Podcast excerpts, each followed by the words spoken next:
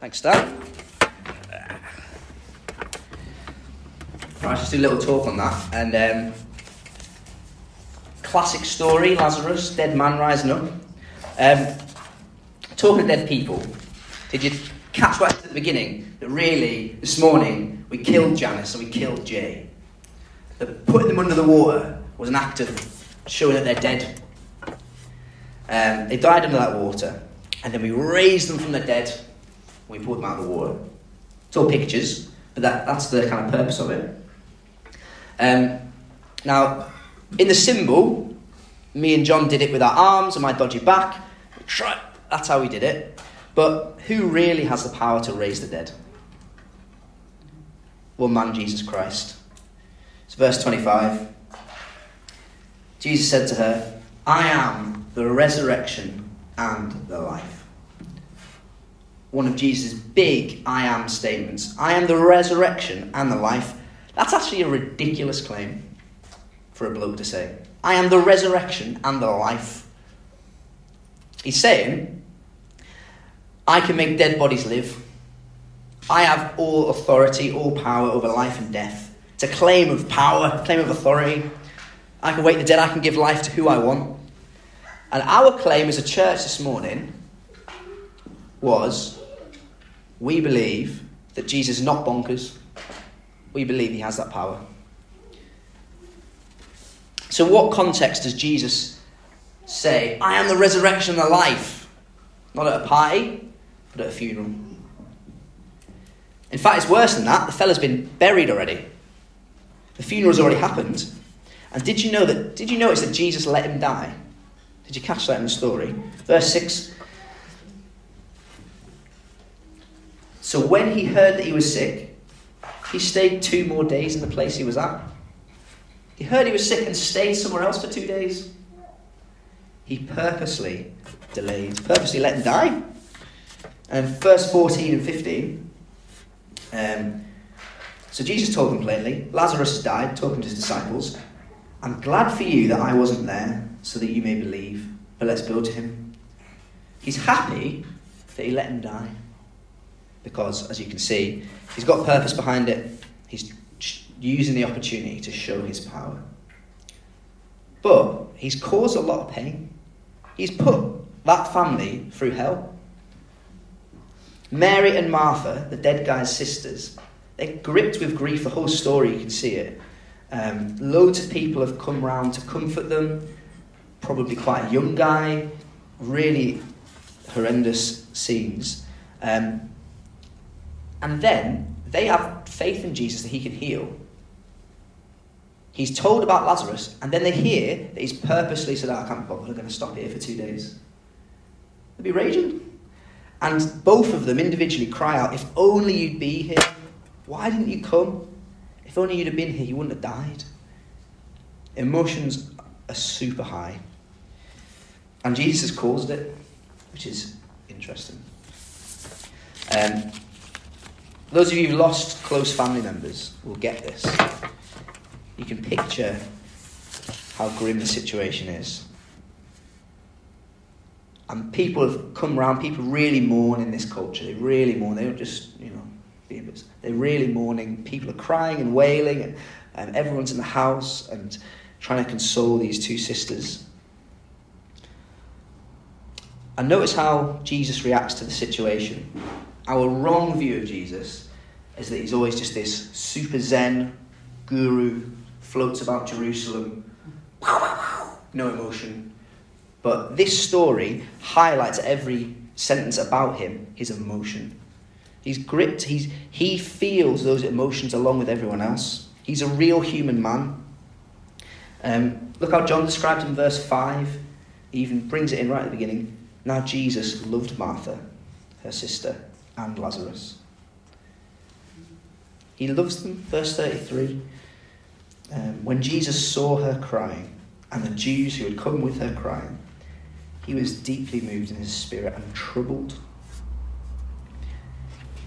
He's not just pretending to cry, he's not just pretending to be emotional, pretending to mourn. He actually is mourning, he actually is distraught, and his friends, his people he loves, One man's dead, the sisters are grieving. It's a horrible situation. And actually, it's when he lays his eyes on the tomb, when he sees where Lazarus is laid, that's when we get the shortest Bible verse in the Bible. Jesus wept. It's so sad for Jesus to see his friend in the grave. It's real emotion. Yes, he knows what's going to happen in a bit in the rest of the story, but it's still real emotion. Um, and it's not just, oh, I'm a bit sad. Wept was weeping. Weeping is proper bawling your eyes out, isn't it? It's not just serenely wiping a tear away, it's bawling. His friends died, his sisters are crying, his family are beside themselves. And they were looking to him to save him, and he didn't do it. Probably even that emotion is playing on his mind. I've purposely let this man die so I could show my power, but I've caused this hurt in some ways. And so this may be, I may be wrong, but one of the I can't, even, I can't think of any other passage in the Bible where you get the humanity of God, of Jesus, the humanity of Him, next to the awesome power and godness of Jesus. They're like right next to each other in the same story, weeping along with people, his friends who, friend who's died, his sisters who are mourning. He's so human. And then the power of the resurrection, juxtaposed to each other. So, deeply moved, which is what verse 38 describes him, deeply moved, he commands them to move the stone. And the response is, he's beginning to stink. Jesus sounds like a lunatic. Maybe his grief, I mean, there's a, quite a period of grief. It's not just like, oh, he wept and then he does it. There's a period of crying and stuff going on. There's a time period that elapses. And they probably think he's gone mad with the grief. Take the stone away. He's crying, take the stone away. And then we read verses 40 onwards. Jesus said to her, Didn't I tell you that if you believed, you would see the glory of God? Is he mad? So they removed the stone. Then Jesus raised his eyes and said, publicly with all these people watching, Father, I thank you that you heard me. Something's already happened. I know that you always hear me. But because of the crowd standing here, I said this so that they may believe you sent me. After he said this, he shouted with a loud voice, Lazarus, come out. That wasn't very loud, was it? Lazarus, come out! Uh, and the dead man came out, bound hand and, and foot with linen strips from the, how they buried him, with his face wrapped in a cloth. Jesus said to them, Unwrap him and let him go. And so this dead man is raised to life. Imagine the crowd's reaction. Most, a lot of them, would have seen his dead body, would have seen, if you've seen a dead body, you know it's a very obvious thing, and that sticks in your mind, doesn't it? They'd have seen that dead body, they'd seen him wrapped up, seen him put in the grave. Um, and now this guy comes stumbling out the cave with these grave clothes around him. That is a miracle of miracles. The power of God, but juxtaposed with his humanity weeping. Right next door. Um, now, in John, those of you who haven't been here, we've been looking at John, Jesus making um, statement after statement, which is bonkers to everyone around him. I am the Messiah. I am the Son of God. I am X, Y, Z. I am. Um, he's been saying these bonkers statements, and he's been doing miracles alongside to show that he's not bonkers. I have power. You can trust me because I'm doing these crazy things. And sometimes the miracle itself is like a visual aid for what he's saying. So he says, I'm the light of the world, and he brings light to a man born blind. Uh, he says, I am bread of life, just after he's fed about 10,000 people with bread. And now he claims to be the resurrection and the life, so he brings someone back from the dead, resurrects someone, and gives them life. Jesus has this power. Everything he says, he proves at every point, every point, every point. And so today, Janice and Jay were dead and they've received life. We know he's got the power because he raised Lazarus from the dead. He is the resurrection and the life. Um, verse 25 and 26. Why do we believe that Jay and Janice particularly have this life? Jesus said to her, I am the resurrection and the life. The one who believes in me, even if he dies, will live. Everyone who lives and believes in me will never die. Do you believe this? The man who brought the dead guy out the grave as promised, uh, sorry, has promised it. Jay and Janice have life, eternal life, because they have believed in Jesus. That's the line. Whoever believes in me, the one who believes in me, even though he dies, will live. Um, and Jay and Janice are going to die. Janice tells us that pretty much every week. Uh, they are going to die, but even though they die, they will live. And there's kind of a weird contradiction, if you noticed. The one who believes in me, even when he dies, will live. But then the next line he says, they'll never die. And it's because the eternal life that we get after we die, in some sense, we have it now. That eternal life is ours right now if we believe in him. Um, and so when their brains stop working, their hearts stop beating, and their body starts getting filled with worms, uh, they're still alive in some senses. They haven't died. The eternal life they've got now inside them carries on living, and it's eternal life with Jesus. They will not taste death because of the eternal life given by the gift of the Holy Spirit, who baptized them by the Holy Spirit on the authority of Jesus. And when Jesus resurrects, yes, he's saying, yes. oh, it's broken now, isn't it? Sad times. You'll find something else to do those loud. Uh, and when Jesus um, resurrects Janice and Jay's body at the end, when he brings them back out in the end times, they will keep on living. Both Janice and Jay have professed belief and have been, we believe, born again. We don't always don't know someone's heart, but we believe uh, their profession of faith. And so death does not stop this eternal life. And they don't just get eternal life and washing away sin, which is what the main things we focused on in the baptism. They get blessing after blessing, the joy of the Holy Spirit, the peace of the Holy Spirit, and so that when life goes horrendous, they still have those blessings. As Kathy always reminds us, one of the promises of God is that we will have trouble. More as a Christian, often. Um, but the eternal life of God is a gift from God that sustains us through it. And so the obvious question at baptism, when Janice and Jay say, we've, t- we've turned from sin to belief in Jesus, is have you done the same? That's what the baptism begs the question. Have you done the same? And I think here's an interesting thing. I was talking about this with Pat uh, last few weeks. Just verse 25, Jesus said to her, I am the resurrection and the life. The one who believes in me, even when he dies, will live. He doesn't say, the one who believes me, even if he dies, he will live, but believes in me. That's quite a massive difference. Um, so, what he's saying is the one who, uh, sorry, believing facts about Jesus does nothing. Believing maybe the words that Jesus said, believing he's a nice dude, believing this story that he could raise someone from the dead, believing Jesus is not what gives you eternal life, but believing in Jesus. Um, so you're not just approving what he said, but believing in him, and that's what saves you. Because the demons believe all those facts. They believe Jesus the Son of God. They believe that he rose Lazarus from the dead. They believe that he rose again. They believe that. They're not getting saved, they're getting thrown into the pit of hell.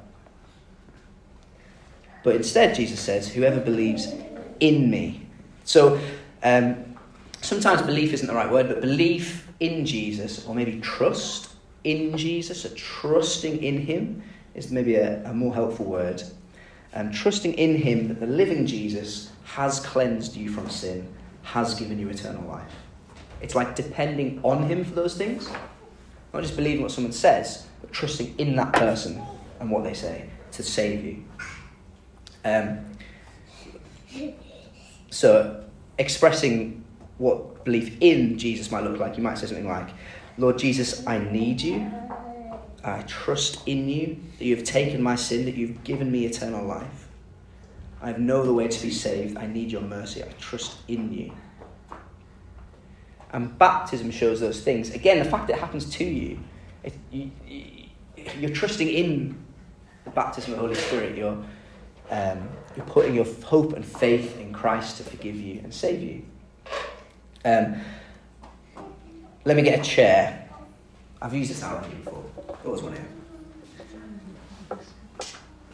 Now, if I, be- I can believe a lot of things about a chair. Looks sturdy, looks red, looks um, like it would take some weight, looks like it could uh, take my weight. That's believing the chair. But believing in the chair, trusting in the chair, is quite different. If I was to believe in the chair, then I'm going to believe that it will take my weight. Now I'm believing in the chair because I'm sitting on it. It's taking my weight. I believe in the chair. Right? But if I believe that chair looks sturdy and then someone says sit on it and I'm like, ooh, ooh I don't know. That's different. I'm believing the chair looks sturdy. I'm not believing in it to take my weight. I think that's the difference with Jesus, really. Um, he's calling people not just to believe that he is the Messiah, not just to believe that he is able to give eternal life, but to believe in him to give you those things, to trust in him to take your weight, to take your sin, to take your um, life and turn it into a new one. And those of us who have done this, Jay, Janice, uh, and others, once we sit in the chair of Jesus and take our feet up, the chair gets up and takes us places. And we don't have, we're trusting in Him, so we just got to go where the chair goes. And sometimes that takes us to scary places.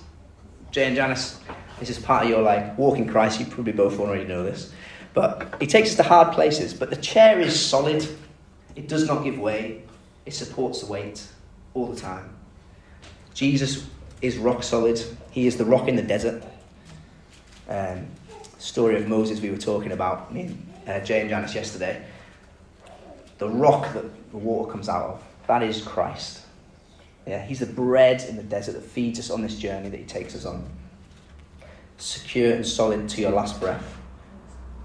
And that's what those of us who are Christians need to be thinking about. We've put our trust in the chair. Don't try and get off. Don't try and get off. He's trustworthy to the end. Um, and I know there's people in this room who don't believe in Jesus yet. Maybe you believe things about him, but you haven't put lifted your feet up and put your trust in him. Um, and Jesus is saying in this passage very clearly, Come to me. Die to your old life. Turn away from it. And instead, put your trust in me. Don't put your trust in other things like family and life and kids and sex and fun and whatever you put your trust in. Put your trust in me. I will hold you. I am rock solid. I am the resurrection and the life. Who else could we put our trust in? Jesus says, All authority in heaven and on earth has been given to me. So, everyone who reads this passage over history, everyone who's listened to it today, Jesus is saying, Believe in me, trust in me, turn from your sin and believe in me. And that's the invite on the table eternal life, cleansing of sin, like we saw in the baptisms. Just repent and believe. Um, if, this, if you feel this might be you on the edge, you can respond and talk to God right now as we pray. Um, and then you must talk to somebody afterwards. You must talk about your faith. Um, so let me just start in silence and um, give us all time to reflect on the baptisms we've seen and that Jesus is the resurrection and the life. And what that means for us um, as Christians or as not a Christian yet. Will we respond to Christ as he asks us to trust in him?